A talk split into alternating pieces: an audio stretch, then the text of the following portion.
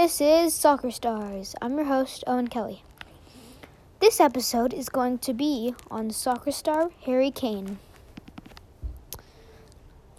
Bayern Munich are reportedly interested in signing Tottenham Spur Hotspur forward Harry Kane in 2023. The long term future of Kane has been a constant topic for debate, particularly with the long serving frontman now having less than two years remaining on his contract. With the North Londoners having improved significantly under head coach Antonio Conte, there is little chance of the 28 year old departing Spurs this summer. However, while the England skipper opts against penning fresh terms with the Premier League side, speculation will persist as to whether he will leave for a new challenge next year. Bayern has already attempted to ascertain whether it is worth placing Kane on their short list of future targets. In recent days, the high profile departed departure of Robert Lewandowski has been confirmed, the legendary Pole having left the Allianz Arena for Barcelona. With Sadio Mane having arrived from Liverpool and Sarge Gnabry penning a new contract, Bayern are unlikely to spend big on a like for like replacement before the start of September. Nevertheless, the report claims that the Bundesliga champions have made contact with Kane's representatives regarding a potential deal in 12 months' time. While it is stated that concrete talks have not taken place, Bayern are said to have been left encouraged by the response that they received from Kane's, Kane's camps. England manager Gareth Southgate has expressed concern over his team's reliance on the goal scoring and Raheem Sterling.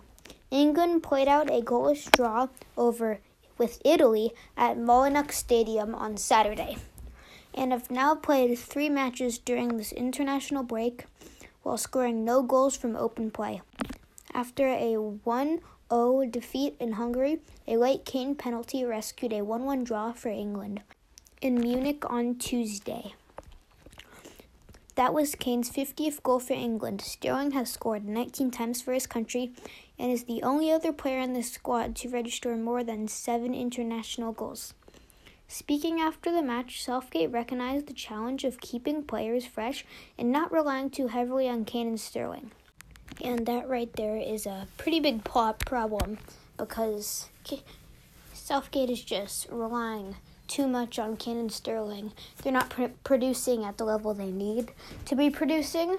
So I think Gareth Gareth Southgate just needs to get more young talented people, players to rely on instead of and Sterling because they're not doing very well.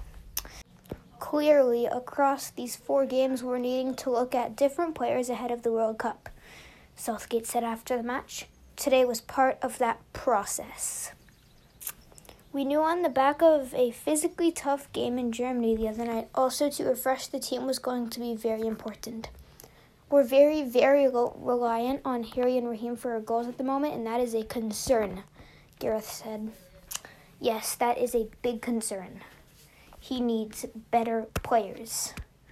Or and Raheem just need to do better. They just need to get better and be like they used to. Kane did not start against Italy in the West Midlands, but Sterling did, with the Manchester City, Manchester City man missing a good chance to put England ahead early in the second half. He can move ahead on his stats for the EFL Cup. His stats were five matches, one goal, zero assists, zero yellow cards, and zero red cards. His Premier League stats, what he played, he played in the Premier League this year, were 37 matches, 17 goals, 9 assists, 5 yellow cards, 0 red cards.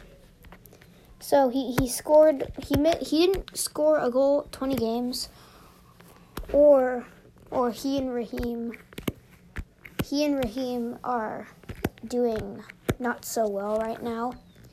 So there were 20 games he went without a goal, and he might have not started in those 20 games, or they might have faced better teams, or he might not have been placed in those games. He might have been benched or something like that.